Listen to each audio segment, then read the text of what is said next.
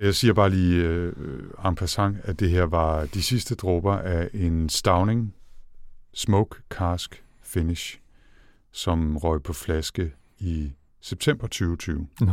Ja. Var det den samme, fik sidste gang? Det var øh, en, vi har fået en gang. Jeg kan ikke huske, om det var sidste gang. Så også det lignede sådan noget, vi Ja. fik sidst. Men øh, skål. Åh, ja, jo, skål, du ramle.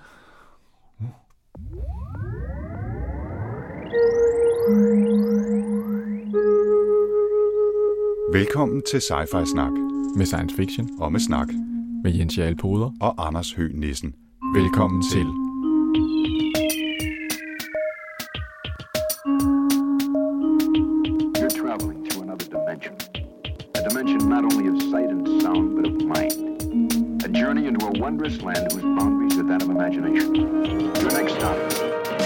Sci-Fi Snak. Skal vi kaste os ud i det her? Ja, det må vi hellere. Det må vi hellere. Jamen, så siger jeg velkommen til Sci-Fi Snak episode 110. Det er den, der handler om Neil Stephensons Cryptonomicon. Yes, velkommen til.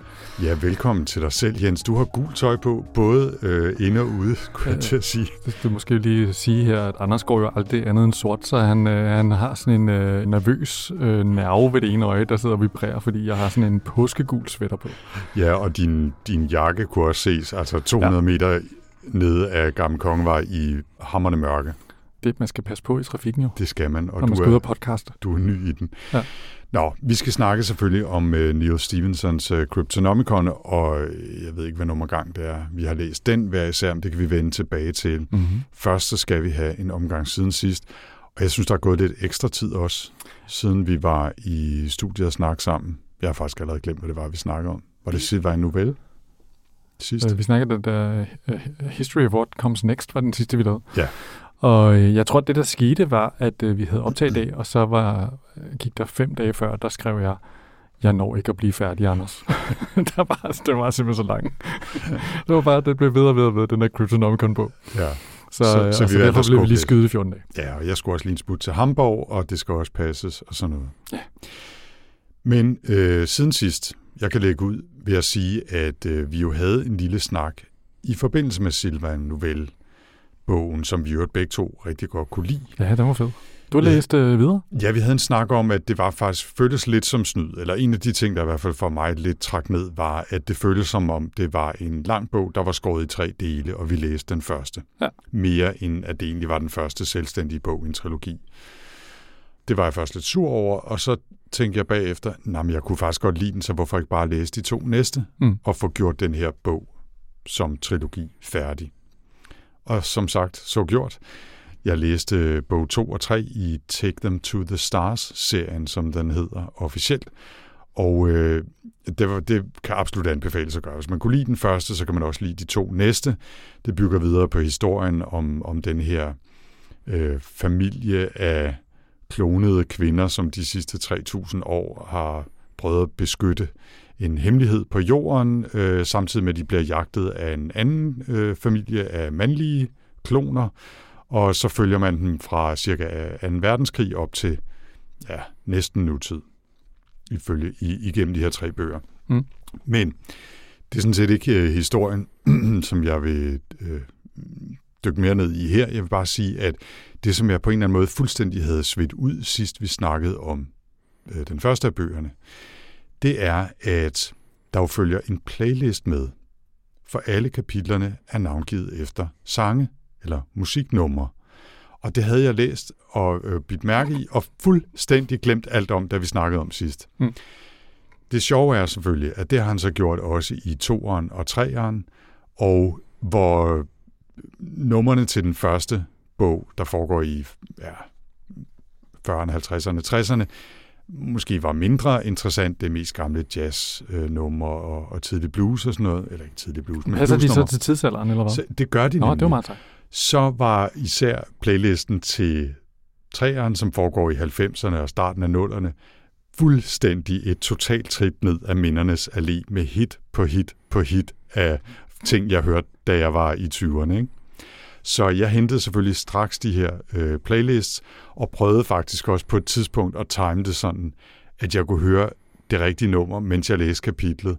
og så det næste nummer til det næste kapitel og så videre. Det kan jeg sige, det bliver man stresset af. Det holder ikke altså mere end højst to, to kapitler i træk. Skim, skim for helvede. ja, eller, eller også læst meget langsomt til nogle mm. af de lange sange. Ikke? Ja. Men, men det, var, det har været skide Dark Side of the Moon, det var sådan. Ja. Læse hvert bogstav for sig. Verb. Ja. ja. Nej, men det, var, det kan absolut anbefales at, at hente de der playlister, og om ikke andet for at hoppe rundt i. Der er masser af god musik på, og især til den sidste, altså, synes jeg faktisk, det var ret sjovt. Okay. Ja. Så øhm, de kan sagtens læses, øh, alle bøgerne i Take Them to the Stars-serien af Silva Novelle. Okay, jamen jeg har også øh, udstået noget værnepligt med at læse videre i en serie, vi engang har haft oppe. Mm-hmm. Øh, for nylig udkom øh, Martha Wells øh, syvende bog i Murderbot Diaries-serien, som jo er helt ufattelig fed. Og øh, den hedder System Collapse, og den læste jeg selvfølgelig med det samme. Nærmest i en sitting. Det var umiddelbart efter, jeg havde færdiggjort uh, Cryptonomicon, så det var sådan nærmest sådan en piskesmæld, og så lige pludselig tænker jeg, bare, hov, er der ikke flere sider?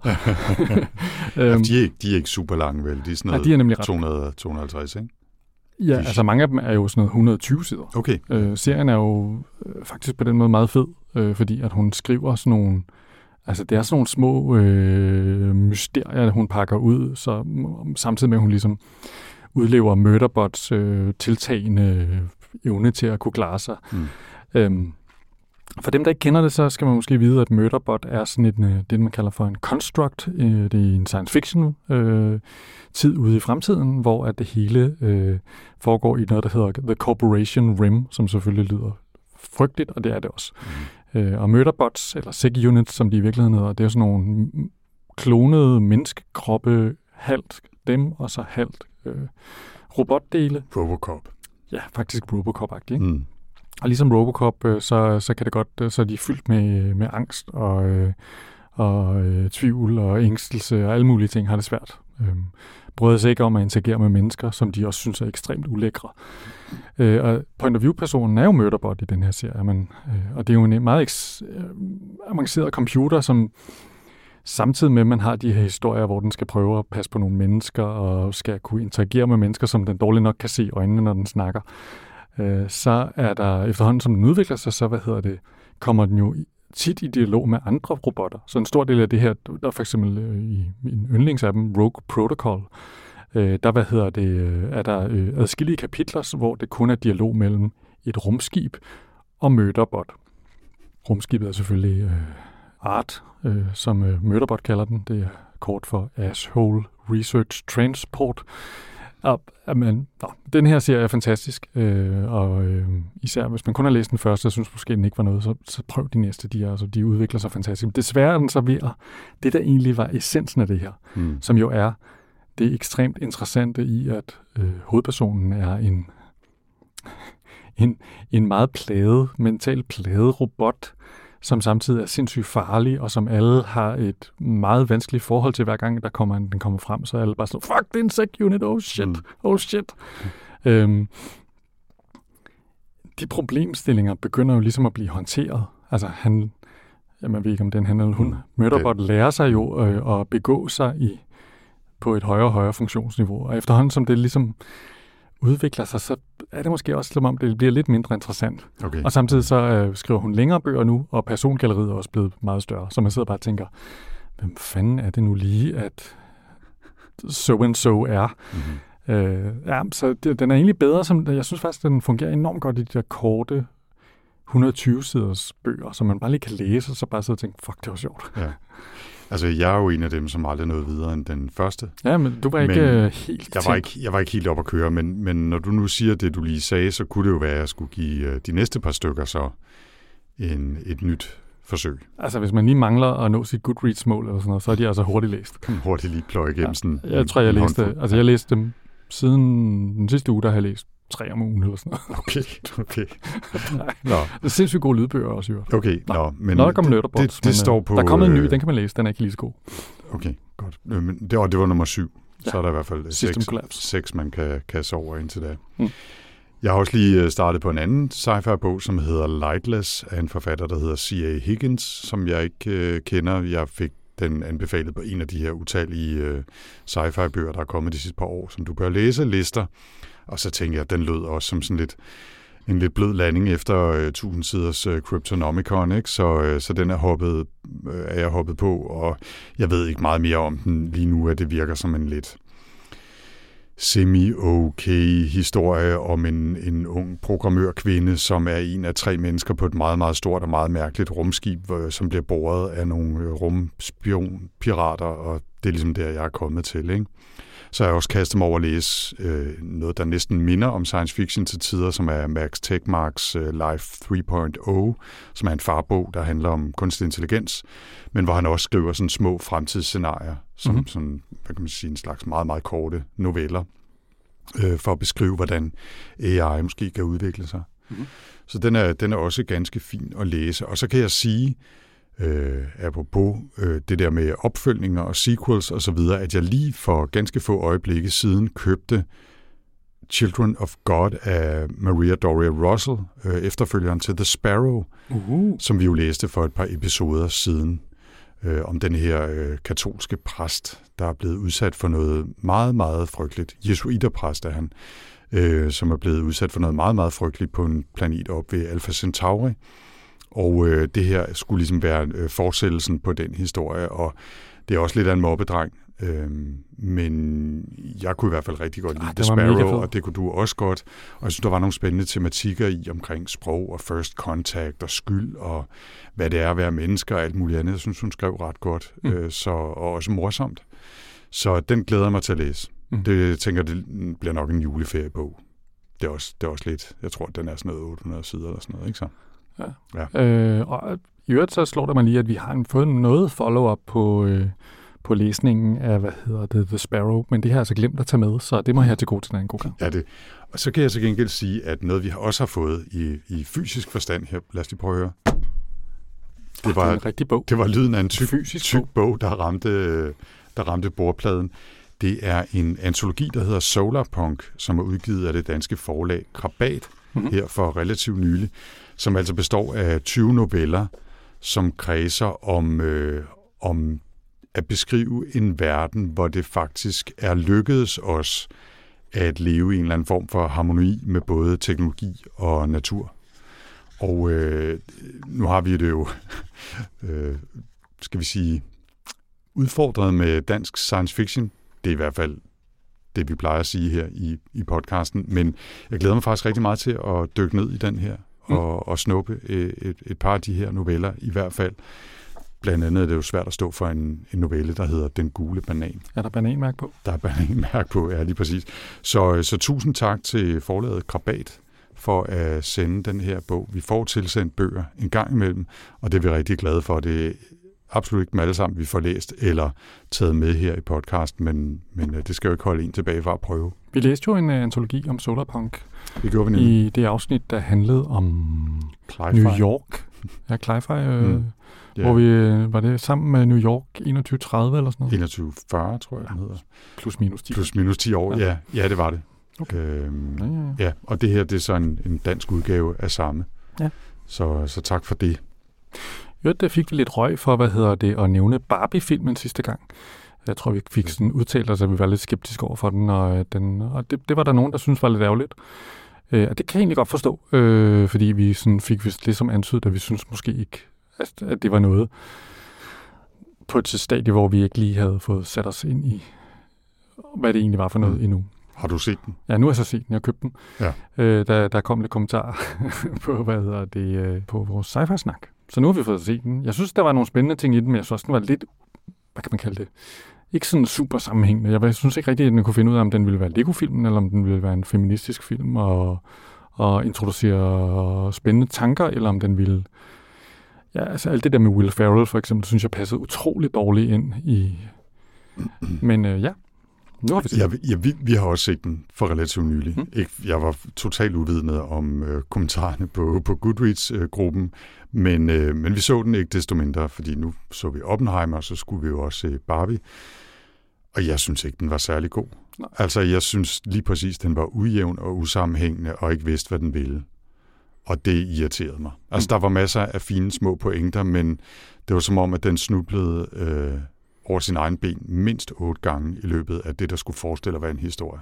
Altså, jeg synes jo, noget af det var sådan vildt, hvor jeg bare tænkte, wow, det skulle, det skulle sejt gået. Altså, det er fedt, at de har fået det med, men så passede det bare ikke sammen med de andre ting, som ligesom var sådan, hvor man skulle være sådan mere i sådan børnefilm-mode for at se den. Det synes på den måde blev den lidt ujævn. Ja, lige præcis. Øh, så, øh, Men altså, det skal jo ikke tage fra, at der var nogle andre, der har haft en god oplevelse med det. nej, nej, for søren. Og øh, så kan de fortsætte. De sure kan blive ved med at være sure. Præcis. Sådan er det. Nu, gør, nu, nu har vi bare været, selv været sure gamle mænd på et oplyst grundlag. Ja, nu er vi, øh, nu er vi sure gamle ven på Ja. et oplyst grund. Ja.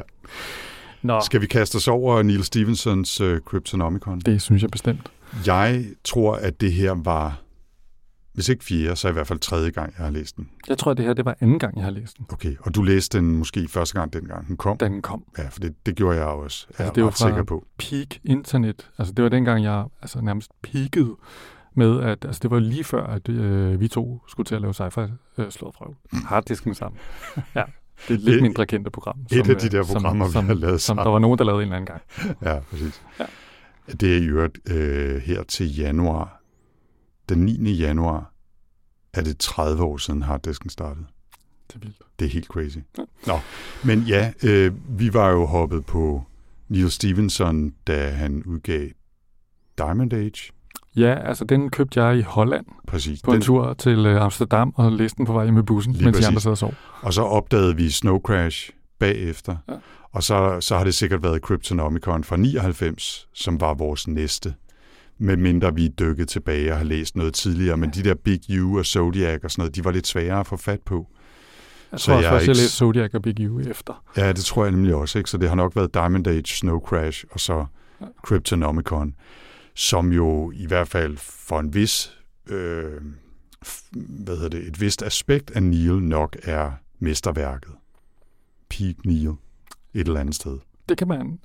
Det kan vi vende tilbage til at tage. Det kan, det kan vi diskutere. Ikke? Jeg synes, øh, det, det er i hvert fald en af de tre store. Det, det er det nok, ja. Det kan vi blive enige om. Det, det kan vi nok godt blive enige Mhm. om. Øhm, før vi tager fat på, på Cryptonomicon og dykker ned i den historie med hver tre nedslag og prøver ligesom at ramme den her meget, meget lange roman og fortælling ind, så skal vi måske lige kort vende Neil Stevenson, Ja som vi har haft på tapetet tidligere. Han er en af de moderne store science fiction forfattere, og også en, vi har haft med flere gange. Jeg var lige tilbage og kigge på sci-fi-snak.dk, og vi startede med Snow Crash i episode 11. Så havde vi Seven Eves, formodentlig den, den blev udgivet i episode 22. Ja, ja, det var ret kort efter. Og så havde vi et genbesøg med vores første Neil-oplevelse, nemlig Diamond Age i episode 104. Det er jo ikke så lang tid siden. Ja, det var der, hvor vi var på besøg i Aarhus på øh, Vilde Universer. Det var det nemlig. Det var, Det var super også, fedt. det var også øh, skide hyggeligt i øvrigt. Så Neil er jo for længst oppe i Hall of Fame Helt klart. i, i sci-fi snak. Hvor han retteligt hører til. Ja, det, det må man sige. Ikke? Øhm, han er jo et, et, øh, et sci-fi koryfæ, øh, og også tidligt ude i hele det her cyberpunk-ballade med at være hacker og gå ind i computerverdenen og så videre. Øh, Han er jo sådan også berømt for ligesom at være sådan en slags næsten profetisk forfatter, fordi han var med til ligesom at coine ideen om et metaverse og øh, avatar i Snow Crash, og ja. gjorde det også lidt derhen, at jeg prøvede ligesom at sådan... altså i virkeligheden, Cryptonomicon har jo også ligesom nogle ting i sig, hvor man sidder og tænker, gud, det skulle meget godt set, Neil. Og så er der Ja. andre ting, hvor man tænker, åh, oh, der, øh, der tog du skulle lige den forkerte afgørsel. Ja, er præcis. Ikke? øhm, jeg sad lige og kiggede på, på Wikipedia over hans liste over bøger. Han har faktisk skrevet rimelig meget. Ikke? Mm. Også noget, som han har skrevet sammen med, jeg tror, det er hans onkel, og han har skrevet en enkelt lille fagbog eller to. Ikke? Jeg Øhm. øh, læste faktisk også op til i dag, øh, bare lige for at øh, sådan komme i total 1999-stemning, Mm. Øh, hans øh, lange essay-bog fra 1999 også. Det hedder In the Beginning Was the Command Line. Ja. Fordi altså, det er jo tydeligt, at han synes, at øh, Unix-computer kan et eller andet, når man læser den her bog. Mm. Så ja, det er jo ret sjovt at så læse øh, den samtidig også. For ligesom at få at finde ud af, hvor var hans øh, mental space egentlig omkring de her ting. Ja, og, der- og der er jo faktisk dele af Cryptonomicon, der lidt føles som om, at det i virkeligheden hører til i Ja, ja. In the Beginning Was the Command Line. Ikke? Øh, det kan vi også eventuelt vende tilbage til. Ikke? Øh, men, men jeg synes, noget af det sjove ved, ved Neil Stevenson er, at han jo faktisk kommer ret langt rundt i hjørnerne. Altså, han har skrevet den, den første bog var jo, er jo sådan en slags øh, satire over et, et moderne amerikansk universitet. Så har han skrevet klassisk øh, cyberpunk-litteratur, ikke? og øh, som du siger, introduceret ideen om metaverset i, i Snow Crash. Øh, nanoteknologi var han forbi, Diamond Age, så har han skrevet en hel øh, øh trilogi, øh, System of the World, eller den barokke cyklus, som foregår i slutningen af 1600-tallet, begyndelsen af 1700-tallet, i oplysningstiden med Newton og, og, og, og så videre. Ikke? Han har skrevet bøger, der foregår ude i rummet, og øh, på en sær øh, planet i Anathem, som vi ikke rigtig ved, hvad er for et univers, og så videre. Ikke? Altså, jeg synes virkelig, han har været rundt, og så har han også skrevet noget, der nærmest er moderne techno-thriller, ikke? Mm. altså Reamed og, og Termination Shock, mm. øh, som er hans nyeste, som i virkeligheden er, er sådan en slags climate fiction også. Ikke? Mm. Så han kommer rundt i hjørnerne. Jo, men han har jo også skrevet i, sådan, i flere forskellige epoker, kan man sige. Ikke? Altså, mm. Fra Zodiac og så frem til Cryptonomicon, så bliver han jo mindre og mindre den her forfatter, der skriver ligesom... Øh, film ligesom Pulp Fiction-agtig, altså sådan, hvor sådan de, alle de her kultur på, øh, kulturelle referencer og sådan noget. Altså når man læser Snow Crash, betyder det jo sindssygt meget, ikke? Hvad det, han hedder for øh, instruktør? Pulp Fiction. Quentin Tarantino. Jeg, jeg, jeg tænker nogle gange på ham, når jeg tænker på den måde, Nils Stephenson skrev i 90'erne, ikke? Altså sådan, ligesom sådan Altså også, også, der er også sådan tydeligt, hvad hedder det, altså man kan, man, hvis man gerne vil læse dem her, altså en af anmeldelserne af Cryptonomicon på Goodreads er sådan en, en der føler, at det her det er en hvid mands øh, racistiske, øh, antifeministiske manifest nærmest, ikke? Mm-hmm. Og det er der altså øh, flere tusind, der har givet et like og sagt, at det synes de også. Ja. At det, på den måde er det jo lidt en bog af sin tid også, ikke? det, så man kan sagtens læse den med de briller og, og, og blive stødt på, på manchetterne. Øhm, men, men det er jo et, på den måde er han jo en forfatter, der skriver over lang tid. Ikke? Altså, og, øh, og her i Cryptonomicon, der tager han jo et sving ind i en helt anden form for bog. Altså den her bog er jo meget anderledes end de foregående bøger. Mm. Det bliver sådan en kæmpe... Altså den, han, den her, den peger jo frem imod den der barokcyklus. Og skrevet nærmest på samme måde. Ja. Enig. Øh, øh, det er meget sjovt, at øh, ja, han, han udvikler sig over tid, og der er nogle altså, genkendelige Neil-agtige ting, der dukker op i, i alle bøgerne. Han har en, en karakteristisk skrivestil, mm. som jeg synes er lidt svær at, at, at pinde ud. Hvad er det egentlig, han gør? Jeg synes bare, han er fucking cool. Altså, han, skriver, han har virkelig en evne til at skrive noget, hvor man bare har lyst til at sige, yeah! På en eller anden måde, ikke? altså i, i begejstring over hans øh, fortællelyst og hans mærkelige digressioner og hans, øh, hans sprogbrug er også bare cool, og han er god til at blande forskellige måder at skrive på, synes jeg. Han er ekstremt god til at finde den der sine detalje. Det kommer vi lidt tilbage til, når vi skal mm. snakke om Captain Crunch-scenen og, og de her ting. Ikke? Øh, han er god til at, at finde de her betydningsfulde detaljer. Jeg tror, det er derfor, jeg tænker på Quentin Tarantino, når de sidder og snakker om fodmassage og hvad mm. hedder en quarter pounder. Mm. Øhm, ja. Det er sådan noget, hvor han tager et eller andet, hvor man tænker, hvordan fik du noget cool ud af det? Hvordan kan det blive cool, at vi skal høre om en person, der sidder og spiser morgenmad, morgenmad på en helt særlig måde? Altså, mm. det, det, er sådan, og det, det kan han virkelig, det der. Ja, det, det, er, det er faktisk meget godt set. Øhm, jeg, jeg synes, han... Altså et, et par af de andre store forfattere, som som jeg øh, holder rigtig meget af, det er jo Kim Stanley mm. øh, og William Gibson, øh, som jeg synes øh, kan sammenlignes, fordi de også har skrevet over de sidste 30-40 år, eller hvor meget, hvor meget det nu er. Ikke? Neuromancer kom i 84, Øj, den er også... der er 40 års jubilæum ja. øh, til næste år, det er også ret vildt.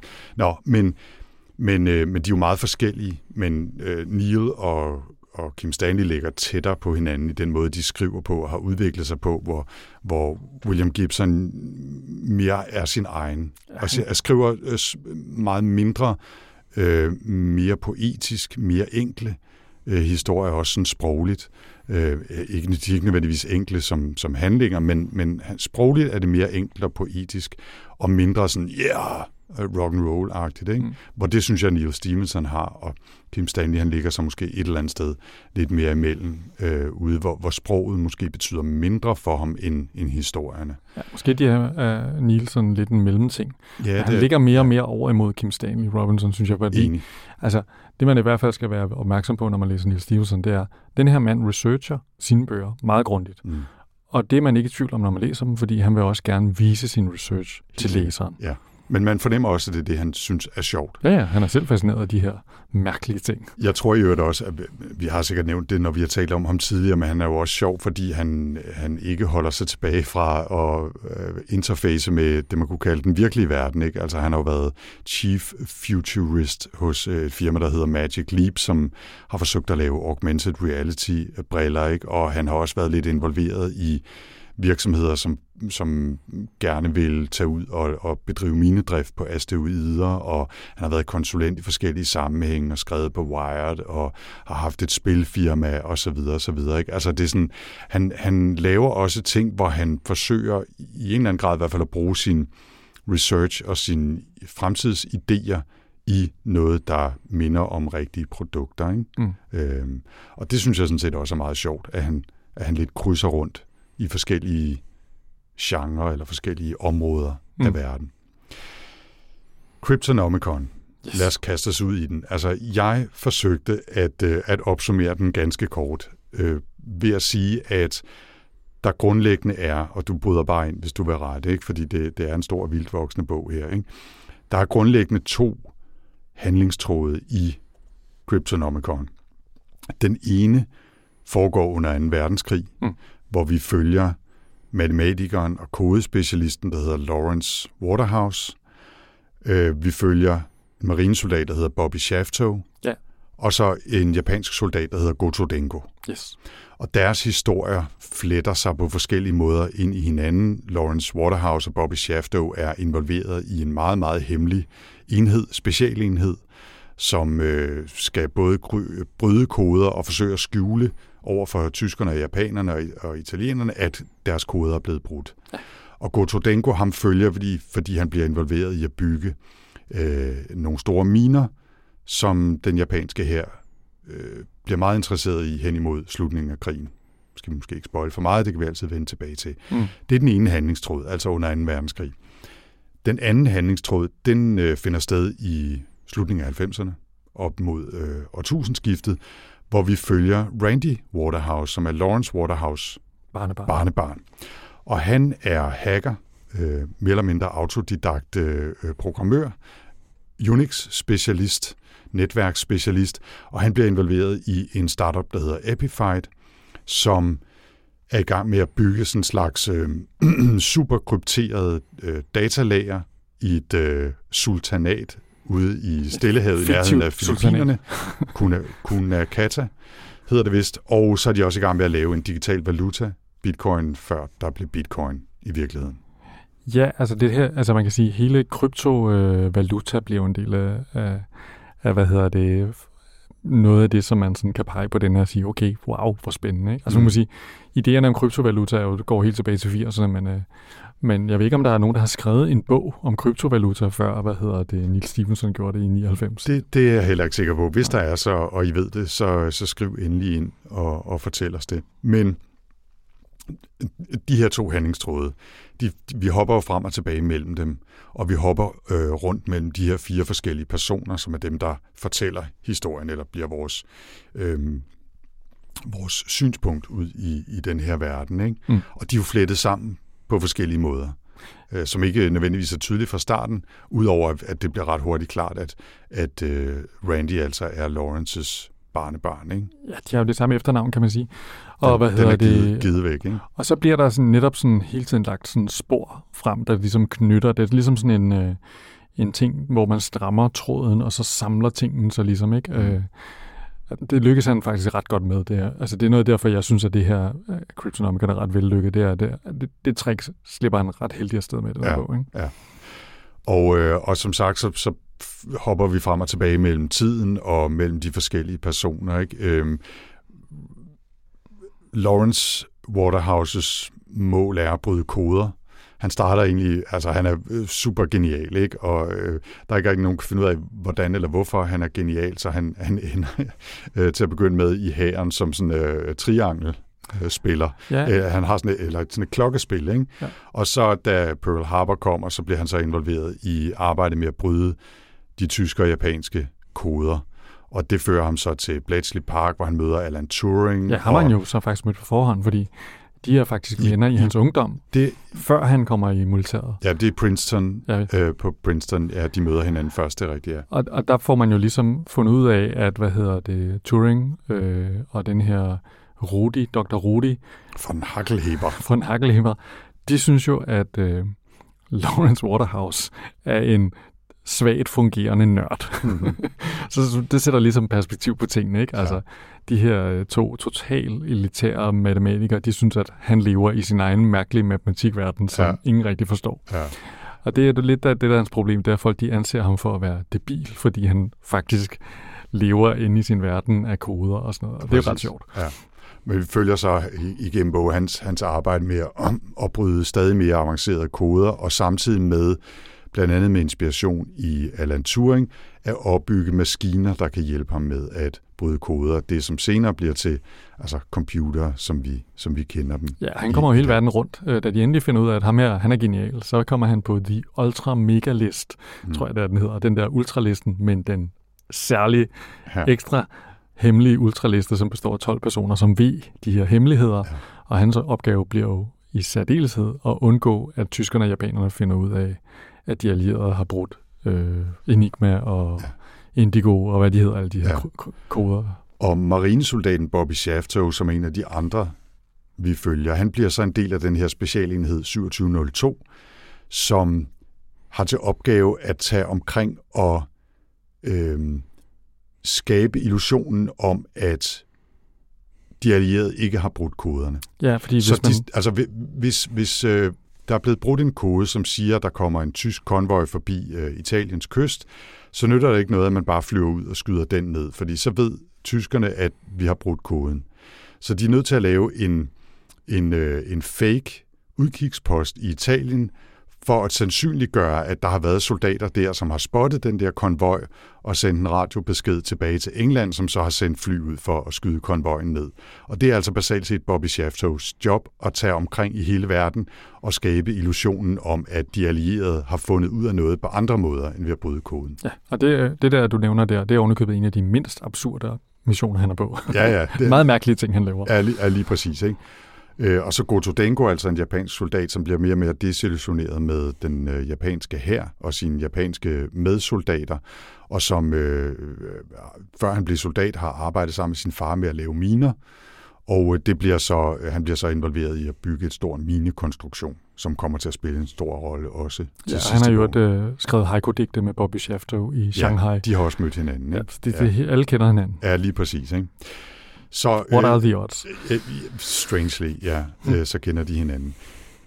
Jeg tænker, vi skal tage vores tre nedslag, fordi vi kan lige så godt opgive og forsøge at, at gå igennem bogen på en mere struktureret façon. Ja. Så jeg synes simpelthen bare, vi skal tage vores nedslag. Jeg tænkte på måske bare lige at sætte sådan lidt, øh, jeg har researchet lidt på, hvordan var det egentlig i 1999 med teknologi. Meget gerne. Jeg, ja. Jeg, jeg ved, jeg var der, men jeg er ikke sikker på, at jeg selv kan huske Det er det, når man tænker tilbage der, så Mm. glemmer man måske nogle gange, hvor håbløs øh, ens teknologi var dengang. Mm.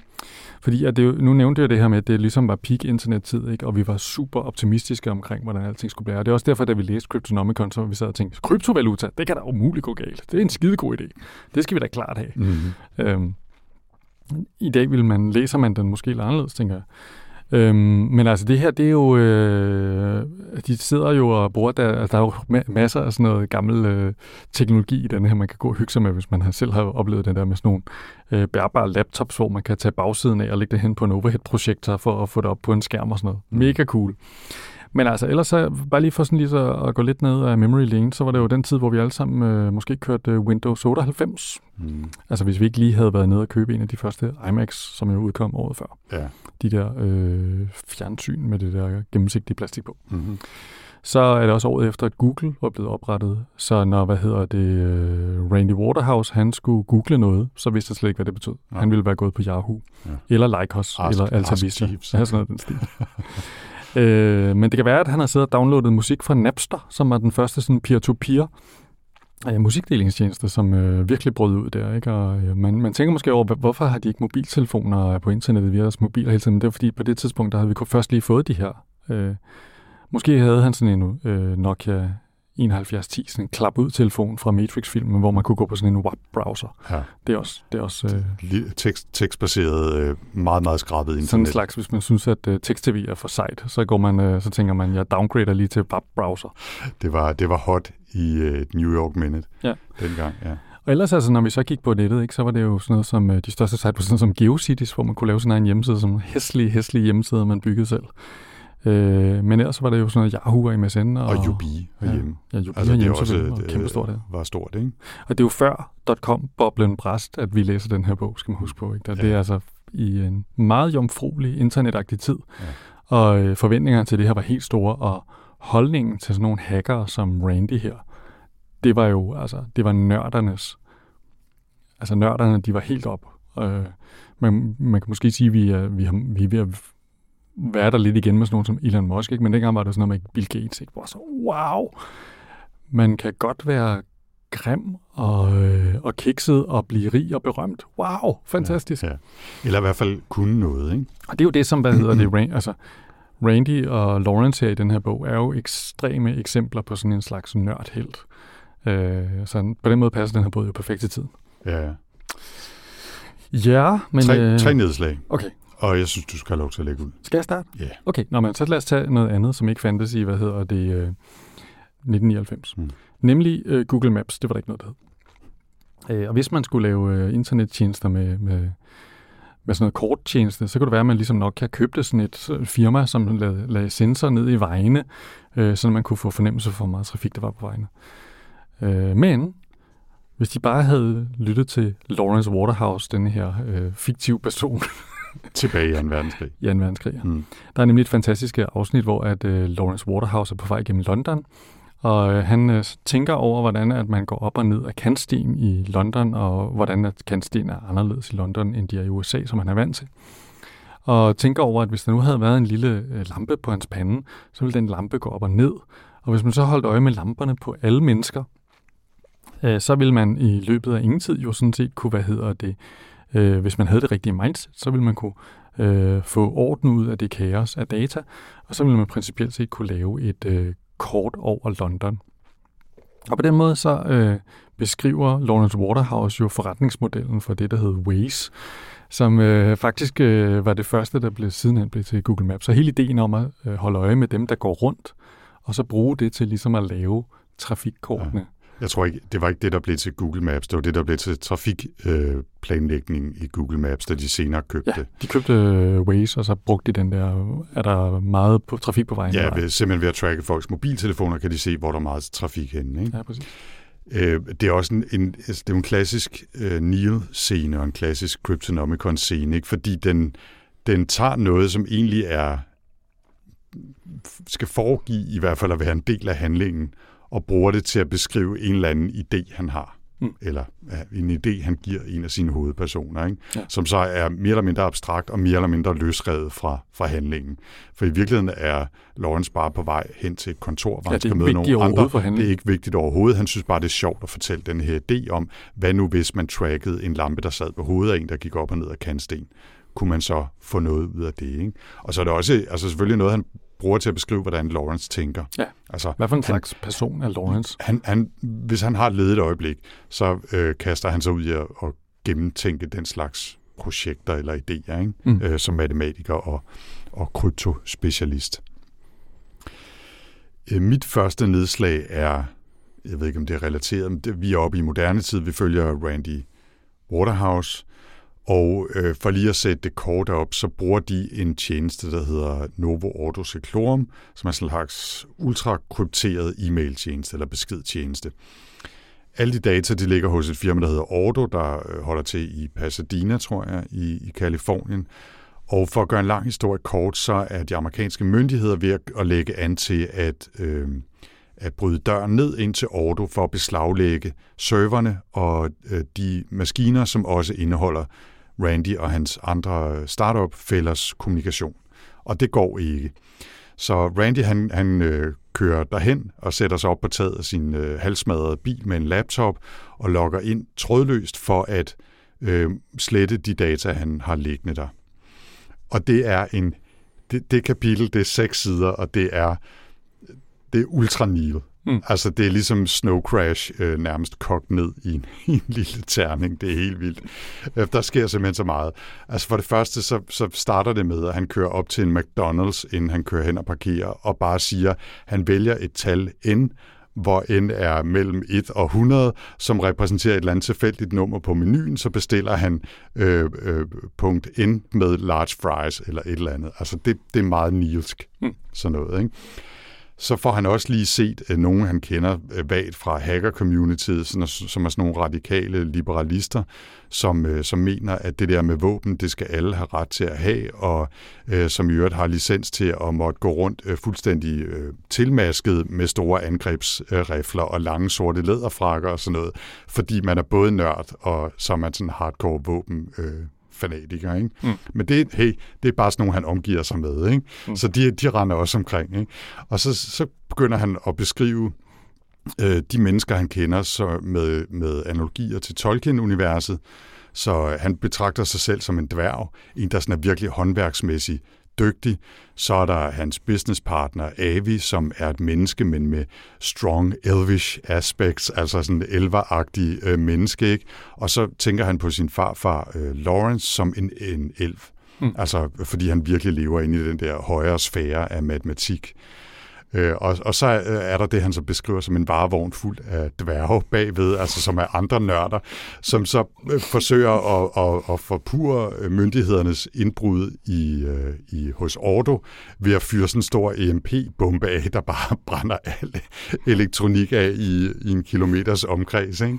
Og i øvrigt forpure øh, Randys forsøg på at slette de data, han har liggende på den der computer og sådan noget. Altså, den scene er helt vild. Altså, jeg sad simpelthen bare og grinede, da jeg læste den, fordi den er så propfuld af Neil, ja. at man, jeg kan ikke andet end, holde Det viser sig jo, at senere i bogen, uh, altså Randy er jo totalt nede over at have ikke fået slettet de der harddiske, men så viser sig, at de der orderfolk, de har lavet sådan en kæmpe magnet i, uh, i, I indgangen til døren. Ja. Så, uh, så da de så tager uh, harddiskene ud, så får de samtidig slettet eller harddisken. Ja. Det var mega sjovt. Altså. Ja, det er nemlig rigtig, rigtig fedt. Så, og det er jo et, et kapitel, der hedder Pulse, som jeg synes er en meget fed titel på, mm. på den historie. Så det er et af, det er et af mine yndlingskapitler, det er helt også, sikkert. Det er, også det er, det er virkelig en fed scene. På. Ja. Ja, altså det kan gå op for mig, at mange af mine yndlingskapitler er sådan nogle, altså hvor det er sådan et lidt underligt noget. Ja. uh, nu nævnte du lige det her uh, kategoriseringssystem af, hvad hedder det, uh, hvor man inddeler uh, alle væsenerne efter uh, Tolkien. Mm. Og uh, han har jo en kategori mere, som er en wizard. Og øh, en af de vigtige øh, wizards i den her bog, det er jo Enoch Root, som øh, jo faktisk også er med i The Baroque Cycle, til mange overraskelse. Mm. Og i øvrigt er med både under 2. verdenskrig og, og i også, 1999 ja, i den her Så i, ja. han er ret aktiv under 2. verdenskrig, hvor han er en del af den her hemmelige gruppe, mm. og spenderer en del tid sammen med Bobby Shafto. Mest i, hvad hedder det, øh, i, i 1999, der, øh, der er han sådan en, en person, som e-mailer, øh, hvad hedder det, med Randy øh, i sådan en eller anden underlig hackergruppe, hvor de snakker om øh, kryptografi. Mm. Øh, han er åbenbart sådan en kryptografi-entusiast, men det viser sig, at han er også lidt af en øh, overvågningsekspert og kan holde ret meget øje med, hvad Randy har gang i.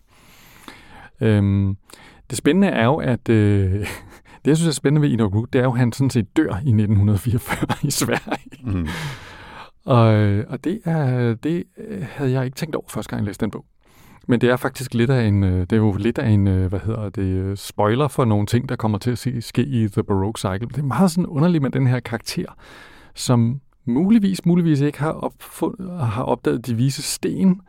Og det er bare sådan en lille ting i den her bog. Det bliver ikke engang forklaret, og så kommer det til at betyde sindssygt meget, eller faktisk ikke engang sindssygt meget, men sådan ok meget for mm. de næste tre kæmpe store bøger. Og han har også hele det her, øh, Enoch Root har hele det her, hvad hedder det, øh, da han endelig møder Randy, sjovt nok formår han at komme ind i en fængselscelle lige ved siden af Randy, der fortæller han hele det her om, øh, om øh, Pallas Athene-tænkning øh, versus Ares-tænkning, og øh, han er det her eruditorium, som han er med i, den her hemmelige orden, de kæmper for at udbrede den her videnskabelige science-baseret tænkning mod den her mere sådan krigs øh, filosofi, der har styret tyskerne mm. og japanerne. Mm. det er så langt ude, ikke? Og så får han bevæget sig ind i at sige, at Pallas Athene er i virkeligheden også sådan en trickster-god, og måske sådan lidt Loke, der var også det, der hed Enki, og så er vi tilbage i Snow Crash med alt det der, han er fascineret af med de her guder, som er sådan nogle trickster-guder, som også er en kæmpe stor ting i Snow Crash, og så sidder man bare og tænker, alle dine bøger hænger til synligheden sammen, Neil. det er meget fascinerende. Ja, det er, det, er, det er virkelig vildt, ikke? Altså også, at han fagner både, altså i næste kapitel går han i gang med at beskrive, hvordan Randy øh, altså hacker sig ned i, i sin egen computer, kan man sige, og får, får den lille lampe til at blinke. Oh, det skal du ikke tage. Det er, nå, mit, øh, nå, det er okay. mit, hedder nå, det? Ja, men det kan du fortælle mere om senere. Ikke? Men altså, vi springer fra mytologi og øh, paralleller til teknologi og videnskab i dag, og så til konkret videnskab, og så øger tilbage til 2. verdenskrig og øh, haiku-digte og alt muligt andet. Ikke? Altså det, vi, vi kommer vidt omkring. Og det er sjovt, der er sådan en øh, øh, root, han har, øh, en af root har jo adressen root i ruditorium.org, mm. som jo ligesom, hvis man sådan er unix det bliver selvfølgelig forklaret i bogen, fordi det, det, øh, i hver en detalje og hver en sten skal selvfølgelig vendes og forklares, øh, er altså det er en root-bruger på et Unix-system kan jo alt. Mm. Altså det er sådan ligesom typisk den person, der har... Man har adgang til at gøre hvad som helst. Ja, installeret system. Ja, hvis man kan, altså. Mm. Mit øh, andet nedslag, det er, det er, der er vi tilbage under 2. verdenskrig. Øh, vi er godt fremme i historien her, og Lawrence Waterhouse er kommet til Brisbane, hvor han hjælper en uh, Lieutenant General Comstock med at bryde japanernes koder. Uh, på det her tidspunkt har Lawrence øh, brudt en del af de øh, vigtigste koder. Der er stadigvæk et par stykker, han slås lidt med. Samtidig er han gang med at bruge, øh, hvad der virker som store dele af militærets ressourcer øh, til sin egen formål, nemlig at opbygge øh, sådan en tidlig udgave af en computer, hvor han har opfundet noget lager, øh, men ellers er det sådan hulkortbaseret computer basalt set. Man har opfundet noget lagerteknologi, og øh, det bruger selvfølgelig en masse energi og, og kræver en masse varme og, og strøm øh, og, og få til at køre. Ikke? Nå, men samtidig har han så mødt Mary, øh, som skal blive hans kone senere, og, og øh, spendere tid med hende, øh, kurtisere hende i, øh, i Brisbane. Og så er der sådan et tidspunkt, hvor Comstock, Lieutenant General Comstock, han skal have Lawrence til at forklare nogle ting øh, om, omkring øh, koden. Og for at, øh, der kunne du lige pludselig huske det. Og, øh, og for at forberede sig til det, så tager han benzedrin og drikker kaffe, og han sørger for at gå tidligt i seng dagen inden, og han har hyret fotografer, der skal være parat til at fotografere tavlerne, når Lawrence han øh, går i gang med kridtet, og der er stenografører, så, og der er matematikere. Der prøver, skal prøve at følge med. det er der simpelthen De er også på legnet det hele op. Ikke? Og så har han timet det sådan, at to af hans folk har hentet Lawrence lige efter en lang omgang øh, hed sex med Mary, så han er fuldstændig spenderet og postkoital. Ikke? Mm. Han kommer sådan øh, nærmest splattende ind i lokalet, som om han har glemt sit skelet hjemme i, øh, i sofaen. Ikke? Og, så, øh, og så regner de med, at når de har Lawrence dernede, så kan de godt følge med, mm. når de selv er på speed og har fotografer og alt muligt andet. Og så på et tidspunkt, så, så begynder Lawrence at vågne lidt op, og så begår de en stor fejl ved at lade ham drikke et helt krus kaffe. Og så, så fatter Lawrence kridtet og går op til tavlen, og fem timer senere, så ligger Comstock hen i et hjørne, og fotograferne, de står bare og skyder, skyder blitz af til højre og venstre, og matematikerne er begyndt at rive store totter af hår ud og sådan noget, ikke? Altså, fordi de overhovedet ikke kan følge med mm. i, i hans forklaringer. Det er også bare, altså det er vidunderligt sjovt. Hvis de bare havde læst det kapitel, der handler om øh, Lawrences egen teori om hans øh, mentale klarhed ja, ja, versus præcis. hvor længe der er gået siden han sidst har, hvad hedder, har fået noget. Ja så ville de jo have vidst, at det var en frygtelig fejl, det begik. Ja, det er, det er også noget, der kan sættes i system. Altså, øh, hvor, hvor klart man tænker, øh, set som en faktor af, hvor længe der er gået, siden man sidst havde udløsning. Mm. Ja, så det er også det er afsnittet computer, hvor de øvrigt, øh, øh, også bliver afsløret, at, øh, at Lawrence altså har bygget en stor regnemaskine, som ja. kan knække koder. Han har brugt, bygget en Universal Turing-maskine. Lige en programmerbar maskine. Mm.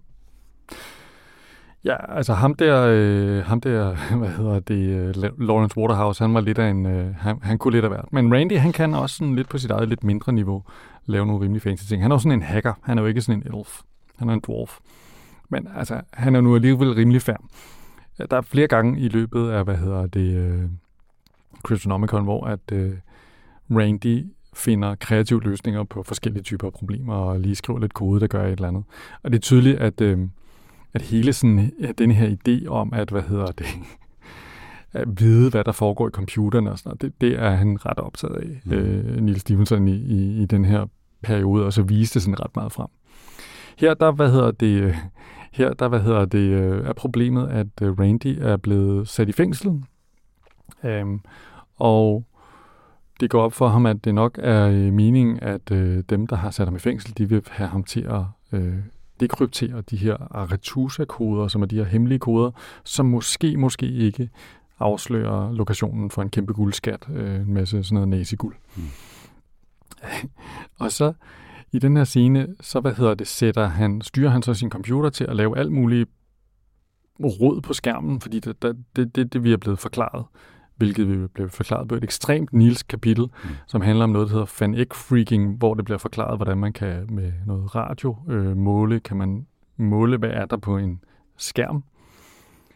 Og når man øh, i den scene, der får vi jo også øh, en lang novelle, sexnovelle med, som, som ja. ham, der bruger den skærm, sidder og skriver. For some reason, nobody claims to understand. Mm-hmm. Nå, men Randy, han skriver altså øh, det her kode, men det han så gør, snyder dem alle sammen, det er, at han laver to små stykker programmering, som det ene, det kan modtage hans øh, beskeder i morse. Så han taster bare på, øh, hvad hedder det, på mellemrumstasten, fordi som alle gode nørder, så har han selvfølgelig også på et tidspunkt været radioentusiast. Um, og kan selvfølgelig morse. Ja, det, det er klart, det mm. kan jo. Mm.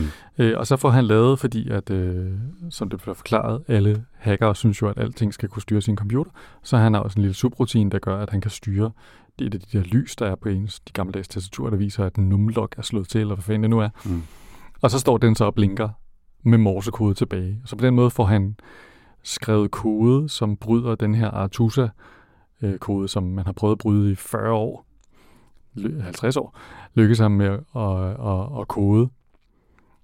Og hvad hedder det, det er der ingen, der opdager, fordi det er bare, øh, der samtidig foregår der bare alt muligt ballade på hans skærm. Ja, og det er bare en blinkende lampe, og det, det kan man ikke se med det der fanek freaking. De kigger bare hans, på hans skærm, hvor ja, han ikke viser noget af den information, som er vigtig. Nej, de, de fatter jo heller ikke. Det er jo et ekstremt stykke, hvad hedder det, hvad kalder man det, sådan noget, øh, det er ligesom en magiker, ikke, som ligesom Ja, sådan noget afledningsmanøvre. Afleder opmærksomheden over på det andet, ikke? Ja, præcis. Ja, altså, synes jeg bare er en meget, meget fed scene. Ja, og, og det er ikke den eneste af den slags heller, hvor han sidder og gør smarte ting på sin computer. Øh, han, han, er lidt, han er ganske færm med tastatur, den gode Randy. Altså, jeg synes, det er meget sådan tydeligt. Jeg, jeg synes, det virker som om, at denne her altså, Randy-karakter er sådan meget tæt på noget, som Neil Stevenson selv synes er fedt. Ikke? Og det minder også rigtig meget om hans egen baggrund som ja. sådan datalog og sådan noget. Ja, det, det tror jeg er rigtigt. Øh, den, den tredje scene, jeg har valgt, øh, var måske lige så meget, fordi jeg synes, vi skulle have noget Bobby Shafto med. Uh, han er sjov, fordi han både er sådan en total hardcore man's man øh, soldat, marinesoldat, ikke? Samtidig så er han også øh, morfinist, altså afhængig af morfin, og tilbringer store dele af sin tid på de der hemmelige missioner med, med at håbe på, at han, han falder over nogle flasker eller poser med, med stoffer. Ikke? Mm. Øh, og så har han øh, på et tidspunkt været et eller andet sted i Stillehavet og har oplevet, at, at nogle af hans øh, soldatkammerater er blevet overfaldet og spist af en stor varan. Måske. Øh, måske. Det kan også godt være, at det bare er en, en, en øh, narkotika-induceret Han har været med til at indtage Guadalcanal, som jo er sådan et øh, episk, øh, frygteligt... Øh, ja hvad hedder det, slagtehus. Ja, Nå, men i hvert fald så, så er der en scene, hvor han befinder sig på et hospital og øh, er fucket op på morfin, øh, fordi han har en masse sorg og så videre, og så bliver han interviewet af Ronald Reagan, som skal forsøge at lave sådan nogle moral booster øh, film til at vise hjemme i USA, så man kan nok lokke nogle flere mænd til at, at blive soldater, eller vise, hvor godt det går ude i, i verden. Og han bliver ved med at vende tilbage til, til den der varan, den der giant lizard, han har set. Og sådan, Did I tell you about the lizard? Og Ronald Reagan, han er sådan lidt, ja, yeah, yeah, several times. Du har fortalt, vi, vi kan nok ikke bruge den her sekvens, men og der, han fortæller også om, når, når japanerne angriber, så skal man altid skyde mod, mod uh, ham, der har sværet. Og Ronald Reagan, han siger sådan, ah ja, ja nok, fordi det er, det er officererne, der har sværet. Og Bobby, han siger, nej, er du sindssyg, mand, det, har du nogensinde stået i den modtagende ende af sådan en gal japaner, der kommer rendende med et svær, du skal med bare skyde med det samme. Mm. Uh, og, altså, og det kan han selvfølgelig heller ikke bruge. Det er også en, en fantastisk uh, sekvens. Ikke? Faktisk, den her scene er jo grunden til, hvad hedder det, at Bobby ender i den her hemmelige ultra-mega-gruppe, øh, fordi han simpelthen er for sær til at blive øh, brugt til at tage rundt, ture rundt i USA. ja, præcis. Ja. Ja. Det er, det er også det, det er faktisk meget fint. Øh, Og der er masser, altså der er masser af scener, jeg havde faktisk rigtig svært ved at vælge. Ja. Og jeg havde fuldstændig glemt at highlight i øvrigt, da jeg, da jeg læste den her bog. Det gør jeg ellers altid, hvis jeg, hvis jeg har Ja. fundet ting, som jeg tænker, "Nå, men det, det skal jeg i hvert fald huske, eller er det vil jeg gerne have med. Så er der meget at kigge igennem, hvis man... Ja, jeg havde det bare sådan lidt, ah, det, jeg kan lige så godt lade være. Ikke? Men der er masser af, Nå, men altså, vi har jo ikke engang nævnt Captain Crunch-scenen, for eksempel. som er den altså, klassiske. Måske skal du lige den- nævne, hvad det er. Nu, har Den scene, hvad hedder det, vi snakker også om den sidste gang, altså hvor at han bruger enormt lang tid på at forklare, hvordan at Randy har. Lige præcis den her rutine for at sætte UHT-behandlet mælk ind i sit køleskab, skal stå det helt rigtige sted, sådan at det lige præcis ikke fryser, men hvis man berører det, så vil der begynde at danne sig iskrystaller. Mm. Altså, fuldstændig latterligt. Og så er hele hans overvejelser om, hvordan det så ligesom, hvor lang tid man har, fra man hælder mælk til det her Captain Crunch, det stadigvæk er helt perfekt konsistenser. Simpelthen så nilsk, altså. Ja, meget. I øvrigt, øh, jeg tror aldrig, jeg fik nævnt, nu hvor vi er ved at, sådan, at småt og, og runde af. En af grundene til, at øh, jeg blev så begejstret, da du valgte Cryptonomicon sidste gang, var jo, at vi præcis den forgangne sommer besøgte Bletchley Park, hvor de jo knækkede øh, tyskernes Enigma-kode og flere af de andre øh, tyske og japanske koder under 2. verdenskrig, og hvor en del af bogen foregår, altså hvor, Mm. hvor øh, Lawrence går omkring med Alan Turing og, og så videre. Ikke? Altså, og det var, det var selvfølgelig helt oplagt at gå og tænke på den historie, da vi var der, og en af grundene til, at jeg gerne ville besøge det, øh, var jo også, at jeg havde læst om det i, i, øh, i Cryptonomicon. Mm. Og det er jo et fantastisk sted. Hvis man nogensinde er i London, skal man undre sig selv og tage de 45 minutter op til, til næsten Milton Keynes og hoppe af i Bletchley Park og besøge det. Det er et fint museum og et fint område og en spændende historie, Nå, fedt. som de fortæller godt. Så, så det er en anbefaling, der hermed er, er givet videre. Det kan man jo også, man kan få, få forklaret, hvordan Enigma-maskinerne virkede øh, med øh, cykelhjul og cykelkæder som, hvad hedder det, som metafor. Ja, det, Det, der, der, det er masser, burde, der, bliver der også brugt helt kapitel. Der er masser af stof, og så al snakken om øh, kryptovaluta og øh, digital havens og alt muligt andet, som var oppe i den tid, som vi slet ikke har, har haft tid til at dykke ned i. Ikke? Men jeg, skal vi hoppe til en, en rating? Ja, det synes Altså, i- jeg kan lige så godt tone rent flag og sige, at jeg har givet den fem stjerner, og jeg vil give den seks, hvis jeg kunne. jeg. Jeg synes, det er en fantastisk bog. Altså, den er underholdende, og den er sjov, og den er propfuld af sager og tangenter, og han skriver pisse godt, og jeg holder bare rigtig meget af Neil. Mm. Hvis jeg skulle sætte en finger på noget, som slog mig ved den her gennemlæsning, og jeg tror måske, det er nok 10 år siden, jeg læste den sidst. Jeg tror, det er tredje gang, jeg har læst den, og det er nok 10 år siden, jeg har læst den sidst. Øhm, så var det, at jeg tror, jeg, du var lidt inde på det tidligere, da du nævnte det her med, at der var nogen, der havde skrevet, at det var meget hvid mand øh, fantasi. Ikke? Og jeg synes, der er nogle punkter i løbet af den her bog, hvor jeg tænker, det er lidt et specielt kvindesyn, han øh, lader sine personer udtrykke her, eller der er nogle steder, hvor han virker som om, han er måske lidt kulturelt insensitiv, eller altså, der var ligesom nogle steder, hvor jeg tænkte, det her er også en bog af sin tid. Ja. Men det synes jeg sådan set er fair nok. Det er jo en bog, der er skrevet i 1999, ikke? og jeg tror sådan set ikke, at, at Neil Stevenson er værre end så mange af os andre, hvad den slags angår. Altså han er jo også et produkt af den tid, han er levet i, og den tid, han er vokset op i. Ikke?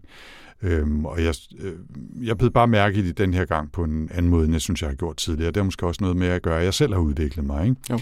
Men jeg synes ikke, det trækker fra øh, de fem stjerner her. Altså det er en helt fantastisk bog. Altså, jeg vil næsten sige uomgængelig læsning. Mm. Jamen, altså, jeg er fuldstændig enig, at der er, der er jo ikke særlig mange spændende kvindelige karakterer i den her bog. Det kan man ikke sige. De er primært, øh, hvad hedder det, sådan objekter for, hvad hedder det, vores hovedpersoner, ikke?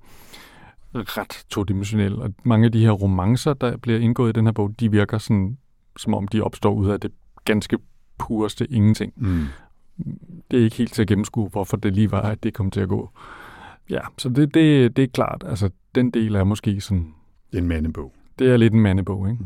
Og ikke fordi den, altså det handler om hacker og folk, der er gode til teknologi og sådan noget, men fordi der stort set kun er spændende mænd i. Ja. Altså, jeg synes, at Amy Shafter er en, er en ret cool karakter, men det er jo ikke som om, vi dykker dybt dybt ned i hende, eller følger hende, eller han har givet hende et viewpoint. Nej, nej. Og hun er jo basically også bare en mand, altså kan man sige på en Ja, eller anden måde. ja, det er fair.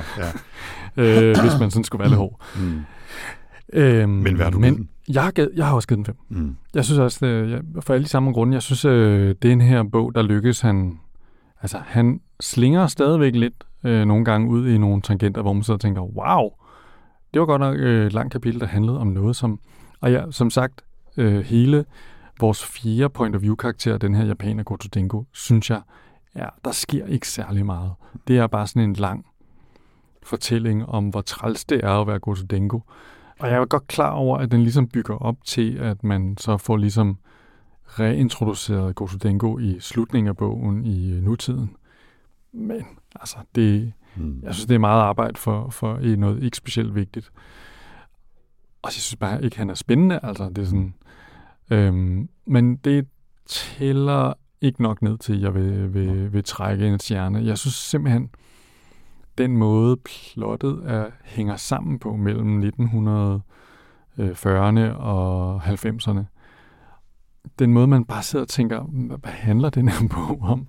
Og så langsomt bliver der bare sådan skrællet løg af den her fortælling. Det synes jeg, han lykkes utrolig godt med. Ja. Ja, Øhm, Jeg, undskyld, jeg afbryder, hvis jeg gør det. Men, men en ting, som også måske kunne trække lidt ned, det er, at jeg synes faktisk, at den slutter meget bræt. Men det er på en eller anden måde også klassisk nilsk. Altså, at, at historien er i virkeligheden en lang slags op, øh, opbygning, og selve afrundingen er, sker på utrolig kort tid. Ja. Altså det, der ligesom er selve kulminationen af den her 900 plus sider lange bog, er en halv side. Mere eller mindre, ikke? Og det synes jeg er ret vildt, og jeg synes, han gør det flere gange, også i andre af sine bøger, hvor man nærmest lidt sidder og tænker, hov, har jeg mistet et kapitel? Eller, altså, hvis man, hvis man skynder sig lidt for meget de sidste 10 sider, så, så misser man altså, hvad det egentlig var, det sluttede med, ikke? Nej, der vil jeg så til, til gengæld, jeg synes for eksempel sådan noget som Snow Crash og The Diamond Age, har nogle ret lange scener til sidst, hvor det er sådan nogle lidt ligegyldige actionbrag, som han introducerer til sin bog, sådan nogle typisk noget med svær også, ikke? Men, men det, men det er det- inden selve slutningen. Ja. Altså selve slutningen er den sidste halvanden side i flere af hans bøger. Noget af det, som også er sådan meget nils, det er, han har altså også en gang mellem en tendens til at smide nogle karakterer ind, så man tænker, hvor fanden kom de fra? Og hvad skulle de egentlig? Altså ham der, Andrew Loeb, Mm. som ligesom er sådan en øh, archfiend for Randy, altså som engang har øh, ødelagt hans forsøg på at sælge et computers version af noget rollespil. Og så hører man om ham to-tre gange, og så til sidst dukker han op sådan fuldstændig vanvittig med, hvad hedder det, øh, med, og, og, og går sådan total, øh, hvad hedder det, deliverance, øh, hvad hedder det, scene ude på en flod med at skyde med pile efter mig, så man bare tænker, what? Altså, hvad, hvad fanden skete der, mand? Hvor kom det fra? Ja. Det kom bare ud af ingenting. Ja. Og ja, altså, det, det er også sådan en, det, det er sådan, hvor man tænker, hvor fanden skal han ikke det fra? Altså, det, virk, det virkede virkelig mærkeligt. Mm. Men det er altså- også en del af stilen og charmen på en eller anden måde, ikke? Jo, men det er jo lidt, lidt det, man lærer, når man læser hans bøger. Det er sådan, anything, altså alt kan ske. Mm. Også ting, der ikke nødvendigvis giver så meget mening. Der er jo også et helt kapitel, hvor man er inde på hans hjemmeside, Andrew Loeb der, eller tror jeg, han hedder, og, og, og høre ham fortælle om det her princip, han har om, at mennesker i virkeligheden er en del af en hive mind, og han hedder derfor ikke det her med, at han har fået sådan et eller andet... Det er fuldstændig... SN23B, øh, en sub, subkategori, menneske, subkategori, øh, amerikaner. Simpelthen så underligt, altså. Ja, ja. Så det, men altså, det er sådan lidt, altså, det er sådan nogle af de der, sådan lidt, hvor man tænker, nå, okay, ja, der, Et, et vildt voksende netværk. Har du hørt nævnt, at du sidder med den fysiske bog, som du har fundet frem fra 1999, tror jeg? ja, den er simpelthen... Som, ja, så kan man rigtig se den mobbedreng. Ja, den er kæmpe stor, man. Også det er Ja. en vildt små lille tekst. Den kan jeg ikke læse mere uden øh, læsbriller. Nej, der er ikke noget med lige at, at skrue op for øh, fondstørrelsen.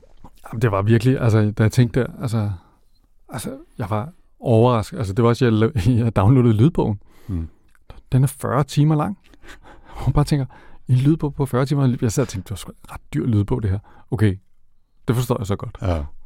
Øh, Det er lige før, vi skulle øh, betragte den som to, to afsnit af, af sci-fi snak. ja. Ja. Åh ja, men øh, så vi håber på måske, at vi skal læse noget, der er lidt kortere til næste gang måske. Jeg tror, jeg har fundet en bog, som er i størrelsesorden 400 sider Okay, det til næste gang. Det er jo, det er jo kan det ingenting. Det er en bog, som har stået på min liste meget længe. Mm. Det er en bog, som kredser om nogle tematikker, vi har været forbi før. Sådan noget first contact, øh, hvilken rolle sprog spiller, når man skal forsøge at kommunikere på tværs af raser osv. Mm-hmm.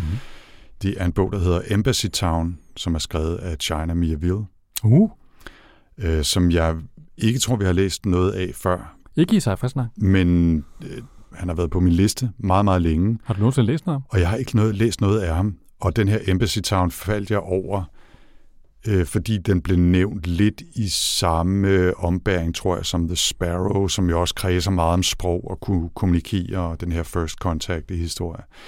Og det er en historie om en, en, øh, en, en slags genetisk manipuleret mennesker, som kan tale et meget, meget, meget specielt sprog, som nogle dygtige fremmede aliens også kan tale. Og derfor bliver en, en slags kommunikatør mellem mennesker og de her andre aliens langt ude i kanten af det kendte univers. Okay. Og den lyder super sjov, og jeg elsker det der med sprog og kommunikation og first contact, mennesker og aliens og alt sådan noget, så jeg har høje forhåbninger til Embassy Town af China Mirville. Altså, jeg kan godt sige, at jeg har læst den, jeg tror, den hedder Petito Street Station. Den er simpelthen så mærkelig. Mm. Altså, men på en helt fantastisk og underlig måde med væsner, som har sådan nogle biller som hoveder, øh, og kan lave sådan noget fantastisk kunst, hvor de sådan savler ud af, de spiser forskellige ting, og sådan, og sådan og samtidig er der sådan nogle øh, kæmpe store sommerfugle, der flyver om natten, som giver alle folk, øh, som stjæler de gode drømme, og giver alle folk mareridt og sådan Fuldstændig vanvittig bog. Okay, okay. Den er helt vildt fed. Ja. Jeg, jeg har også øh, en forventning om, at det er mærkeligt. Jeg håber så, at det er mærkeligt på den gode måde. Mm. Men øh, det vil tiden vise. Sejt. Så det er det mig til. til episode, hvad er vi nået til? 111 af sci Snak. Det bliver, ja, episode 111 af sci Snak. Det 1, bliver 1. Embassy Town, China Mirville. Og det glæder mig til. Det gør jeg også. Ja, og indtil da, så kan man jo kigge forbi cyphersnak.dk øh, og give en kommentar til vores øh, syn på Cryptonomicon. Det kan være, at der er nogle andre, der læste den, som synes, at det var helt frygteligt. Mm. Øh, og man, man er også vel... velkommen til at besøge vores øh, gruppe på Goodreads, yes. Cybersnak-gruppen. Og jeg er meget rundt på tungen. Jeg skal nok sørge for at have kigget op på kommentarer og øh, bragt highlights til afsnit 111. Ja, nu har du også kun 400 øh, sider, du skal læse til næste gang. Ja, præcis. Det, det bliver simpelthen for meget, det her. Ja, det er godt. Nu skal, nu skal, nu skal, nu skal jeg lidt øh, hvile mig lidt. Ja, det bliver nok læst noget Murderbot. Ja, jeg har lige genlæst hele serien. Jeg kan ikke læse den igen jo. Jeg har, jeg har jo tænkt, at jeg kunne godt tænke mig, det tror jeg, vi har nævnt før, at lave en, øh, en Ian Banks podcast. Bare læse hele Culture-serien. Hmm? Og snakke om dem. Det gad jeg godt. Det kunne være sjovt. Og så, gad, og, så, og så gad jeg også godt at læse hele William Gibsons øvre fra start til slut. Og så kunne man runde af ved at tage alle Neil-bøgerne fra start til slut også. Men det bliver, en, det bliver en særserie i 2028, når jeg har vundet lotto eller et eller andet. Det bliver sådan noget ligesom Claus Delorans, øh, hvad hedder det, øh, illustreret Danmarks historie. Ja, et projekt, der, der kommer til at tage 25 år. En af os dør midt, midt undervejs. Ja, ja, præcis, det gør det nok. Nå, men uh, tusind tak for denne gang. Uh, Cryptonomicon Sci-Fi Snak, episode 110, Jens, og alle jer derude, kan I have det så godt, indtil vi høres ved igen. Yes, vi ses. Hej. Hej.